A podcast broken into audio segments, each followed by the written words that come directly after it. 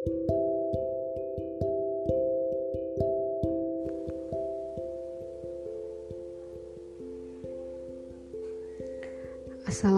warahmatullahi wabarakatuh.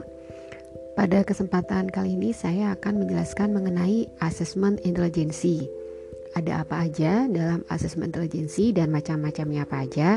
Baik, akan saya jelaskan. Yang pertama, untuk asesmen intelijensi sudah saya jelaskan secara garis besarnya pada pertemuan sebelumnya ya. Jadi definisi intelijensi itu menurut Wessler merupakan pembangkit atau kapasitas global individu untuk bertindak bertujuan, berpikir rasional dan berhubungan efektif dengan lingkungannya. Sumber intelijensi itu ada genetika, lingkungan dan genetika dan genetika lingkungan. Di mana genetika lingkungan adalah merupakan sintesis dari lingkungan dan genetis, yaitu intelijensi terjadi akibat adanya pengaruh dari lingkungan. Kemudian oleh sebagian psikolog, intelijensi uh, intelijensi ini, faktor intelijensi itu dianggap paling berperan dalam perkembangan kepribadian dan pendalaman disiplin dalam kehidupan di bidang apa pun. Lalu asesmen pemfungsian intelijensi ini berkembang lalu di uh, muncullah faktor khusus intelijensi yang dinamakan multiple intelligence oleh Gardner. Nah, dalam tes assessment intelijensi itu biasanya digunakan untuk tes intelijensi ada Bine, Wessler, bisa juga IST, bisa juga Tiki, atau CPM itu ya dari Raven Test. Nah, yang saya akan jelaskan di sini adalah yang sering dipakai untuk anak-anak yaitu Bine dan Wessler. Wessler macamnya juga ada banyak, biasa dipakai anak-anak dan untuk dewasa juga ada begitu ya. Yang pertama saya akan menjelaskan mengenai Stanford Binet Test. Stanford Binet Test ini bentuk tesnya sebuah kotak berisi buku manual, jadi kayak tas koper gitu. Ada yang berbentuk tas koper, ada yang cuma kotak begitu ya. Isinya buku manual, ada buku kuncinya, ada buku tabel IQ dan seperangkat mainan-mainan lainnya. Cara penyajiannya secara individu, bukan klasikal ya, tidak mungkin di diberikan secara klasikal karena ini individual test. Waktu penyajiannya maksimal 1 sampai satu setengah jam. Namun tentatif sesuai dengan kebutuhan klien dan bisa disajikan secara bertahap. Jadi misalkan dalam suatu rangkaian tes itu belum selesai, itu bisa dilanjutkan di hari berikutnya atau di kesempatan lain karena kita harus menjaga performa dari klien atau pasien jika memang dirasa bisa selesai dan klien mampu, tidak lelah atau memang bisa menyelesaikan tes ini sampai tuntas selesai, maka diteruskan boleh tidak apa-apa. Tapi ketika uh, sudah menampakkan ciri-ciri yang kurang maksimal, kurang optimal untuk dilanjutkan tes ini, misalkan klien lelah, terlihat mengantuk, itu bisa di stop lalu dilanjutkan di lain kesempatan karena kita harus menjaga performa klien untuk mendapatkan hasil tes yang maksimal. Lalu tujuan dari Stanford Bine ini yang biasa dibilang dengan biasa disebut dengan tes Bine begitu ya. Itu tujuannya diperlukan untuk mengetahui skor IQ untuk mendeteksi perkembangan anak. Biasanya tes Bine ini digunakan untuk mendeteksi usia mental seorang anak begitu atau uh, usia mental individu. Jadi orang dewasa pun bisa digunakan tes ini untuk mengetahui usia mentalnya jika dalam kondisi yang ditengarai atau dicurigai memiliki disabilitas intelektual. Jadi saya pernah ada klien usianya 34 tahun tapi karena mengalami intellectual disability ketika dites ternyata usia mentalnya adalah dua setengah tahun. Jadi secara usia kronologis beliaunya usianya 34 tahun, tapi secara usia mental usianya dua setengah tahun. Maka secara kualitas mental si individu ini berperilaku adaptif, berinteraksi dan memiliki pola pikir yang sesuai dengan anak usia dua setengah tahun gitu. Lalu untuk selanjutnya ada tes Wessler. Tes Wessler ini untuk melihat ciri neurokognitif. Jadi untuk menggambarkan secara keseluruhan profil dari intelijensi atau kemampuan kognitif individu. Bisa dari kemampuan persepsinya, kemampuan konsentrasi, penalaran, lalu keterampilan sosial, kemudian memori jangka panjang, memori jangka pendek. Itu bisa tergambarkan dari tes Wessler ini. Di samping itu, tes Wessler itu juga dapat memberikan informasi atau data yang berhubungan dengan beberapa fungsi kognitif seperti yang sudah saya jelaskan tadi ya. Jadi pada tiap-tiap subtes itu mengungkap ciri dan fungsi yang berbeda. Misalkan untuk tes informasi itu berarti bisa mengungkap untuk kemampuan penalaran kita terhadap informasi yang kita terima, perbendaharaan kata, kemudian ada digit span itu untuk mengungkap memori jangka pendek kita lalu kemudian ada subtes MACE untuk mengungkap bagaimana kita merencanakan dan me, apa merencanakan dan mendelegasikan tugas begitu ya. Lalu tes Wessler ini diciptakan untuk mengukur kemampuan general intelektual. Namun ada skor subtes-subtes tertentu itu dapat diinterpretasikan sebagai ukuran karakteristik spesifik gitu ya karakteristik spesifik dari neuropsikologi si individu. Jadi apakah ada uh, hendaya atau gangguan fungsi otak di area-area tertentu itu bisa diketahui dari tes Wessler ini gitu. Misalkan untuk kemampuan dia menganalisa, kemampuan perencanaan, kemampuan untuk melihat suatu analogi, kemum, lalu kemampuan untuk mengingat informasi yang sudah didapat di masa lalu, berarti berkaitan dengan memori jangka panjang. Nah, ini eh, bagian-bagian otak manakah yang memang tidak berfungsi maksimal atau mengalami uh,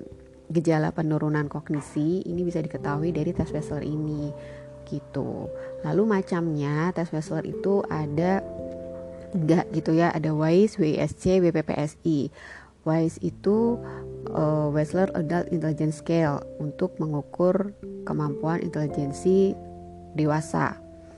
Kalau WSC untuk anak-anak, uh, eh, WPPSI untuk anak prasekolah gitu ya. WSC itu untuk usia 6 sampai kurang lebih 15-16 tahun maksimalnya untuk BPPSI mulai dari kurang lebih 4 tahun kalau nggak salah 4 atau 5 tahun sampai 6 tahun gitu.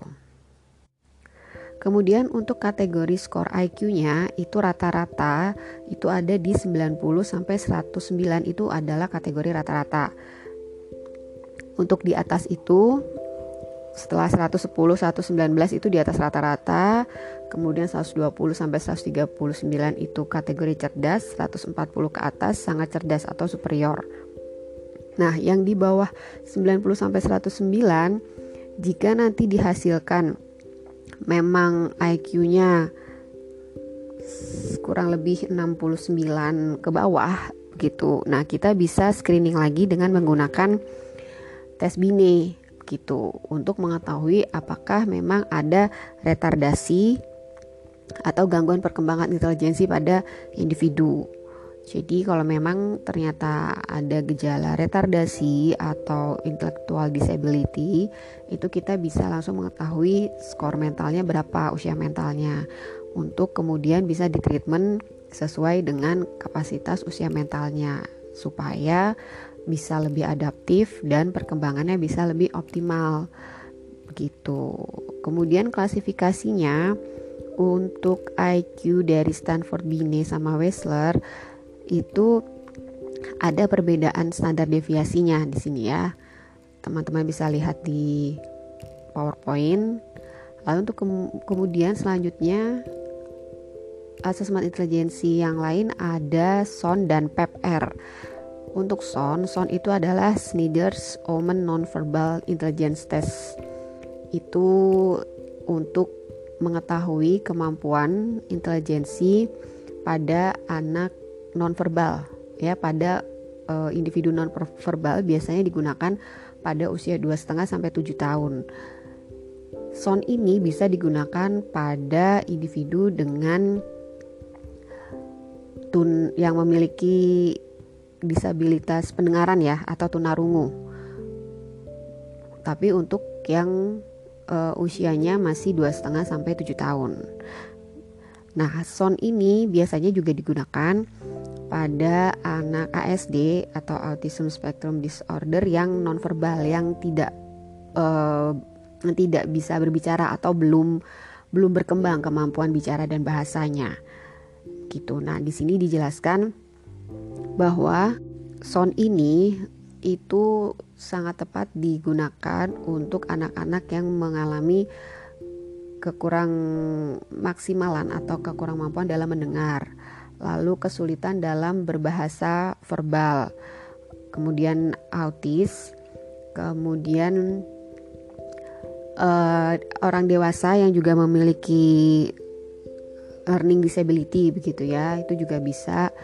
Lalu kemudian misalkan kita menghadapi anak yang memiliki kecemasan di saat dilakukannya tes, itu bisa menggunakan ini Son ini karena Son juga bisa melihat uh, usia mentalnya usia mental anak ini. Atau misalkan seorang subjek ketika dilaksanakan tes itu tidak muncul verbalnya selain bisa dengan son bisa juga diberikan CPM CPM itu uh, alat tes yang kategori Raven ya. Jadi isinya adalah gambar-gambar di mana subjek diminta untuk memilih gambar-gambar yang cocok yang sesuai. Nah, itu sangat minimal sekali verbal yang digunakan. Jadi lebih ke kemampuan performance-nya gitu.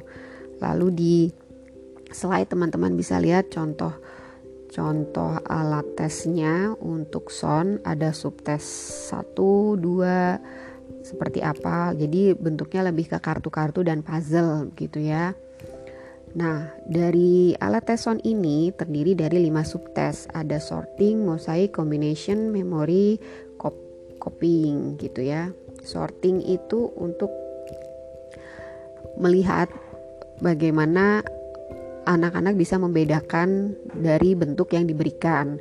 Dari bentuk lingkaran kemudian segi empat lalu bentuk layang-layang kemudian persegi panjang. Nah itu dari warna-warni itu nanti ada instruksinya bahwa anak-anak tersebut atau subjek diminta untuk memilih yang sesuai yang mana gitu. Lalu kemudian ada subtes mosaik juga sama masih seperti itu. Diminta untuk menggabungkan kecocokannya yang seperti apa gambarnya dengan kartu-kartu. Ada yang ada yang kecil ada yang besar gitu ya. Kemudian combination itu mengkombinasikan gambar yang sesuai. Lalu memori. Memori itu jadi kayak uh, ada gambar gitu nanti kita letakkan di suatu tempat lalu kita tutup. Nah, uh, si anak ini atau subjek itu diminta untuk mencari gambar yang tersembunyi gitu. Lalu untuk selanjutnya ada PEPR. PEPR ini tes khusus untuk anak autis. Nah, kepanjangannya adalah Psycho Educational Profile Revis. Jadi uh, ini adalah alat tes yang sudah direvisi ya, direvisi dari uh, alat tes alat tes yang sebelumnya sudah disempurnakan gitu. Ini sering dipakai untuk mendeteksi apakah benar seseorang itu atau seorang anak mengalami gangguan ASD. Alat tesnya sangat banyak macamnya.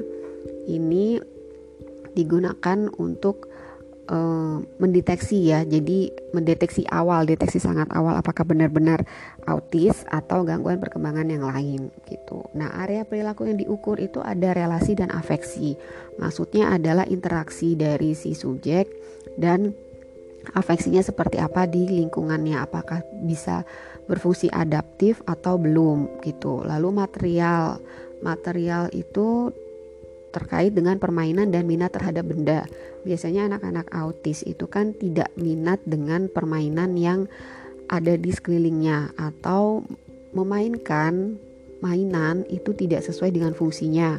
Misalkan bermain mobil-mobilan gitu ya. Jadi nggak dimainkan sesuai dengan fungsinya dijalankan tapi mungkin cenderung dibalik atau justru bannya yang diputar-putar atau disusun-susun ke atas atau disusun berjejer ke samping ke belakang gitu. Jadi tidak di, dimainkan sesuai dengan fungsinya gitu. Lalu sensori respon penginderaan. Jadi dalam alat tes itu ada untuk mengukur uh, bagaimana kemampuan sensori dari si klien atau si anak ini.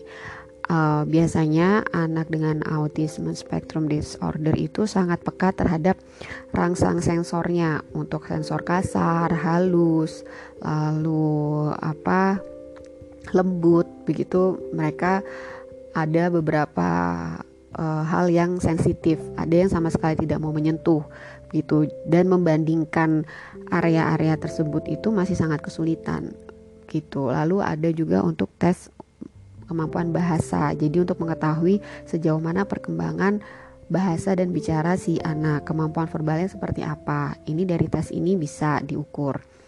Nah, jadi area perkembangan yang diukur itu ada imitasi, persepsi, keterampilan motorik halus, keterampilan motorik kasar, koordinasi mata tangan ya atau bisa disebut juga koordinasi visual motorik kemudian performansi kognitifnya seperti apa dan kognisi verbal gitu. Nah sedangkan tes intelijensi pada orang dewasa itu ada IST dan WISE sebetulnya macamnya banyak tapi saya sebutkan di sini ada IST dan WISE IST teman teman-teman udah pernah tahu ya waktu di TP3 ya itu untuk mengukur intelijensi.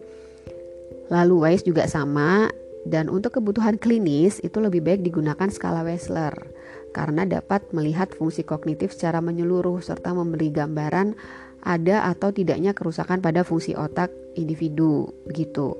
Kemudian mengukur scatter intersubtes secara frekuen, membedakan kelompok-kelompok yang delinguen gitu ya, skizofrenia dan organik dari orang normal.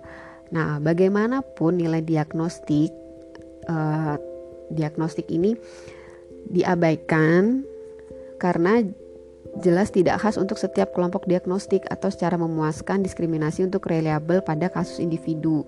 Begitu. Jadi uh, terkadang untuk membedakan kelompok-kelompok yang memang bermasalah seperti uh, skizofrenia gitu ya. Nah, tanda-tanda ini tuh kadang bisa di diabaikan karena cenderung tidak jelas gitu jadi bisa digunakan alat tes yang lain gitu kemunculannya bisa sebagai screening awal lalu kemudian diperjelas dengan eh, tes-tes uh, yang lain observasi dengan tes yang merujuk ke gejala skizofrenia gitu untuk alat tes klinis yang lain Begitu kurang lebihnya untuk asesmen intelijensi ini.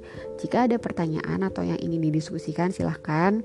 Lalu ada yang ingin saya uh, tanyakan di sini ya.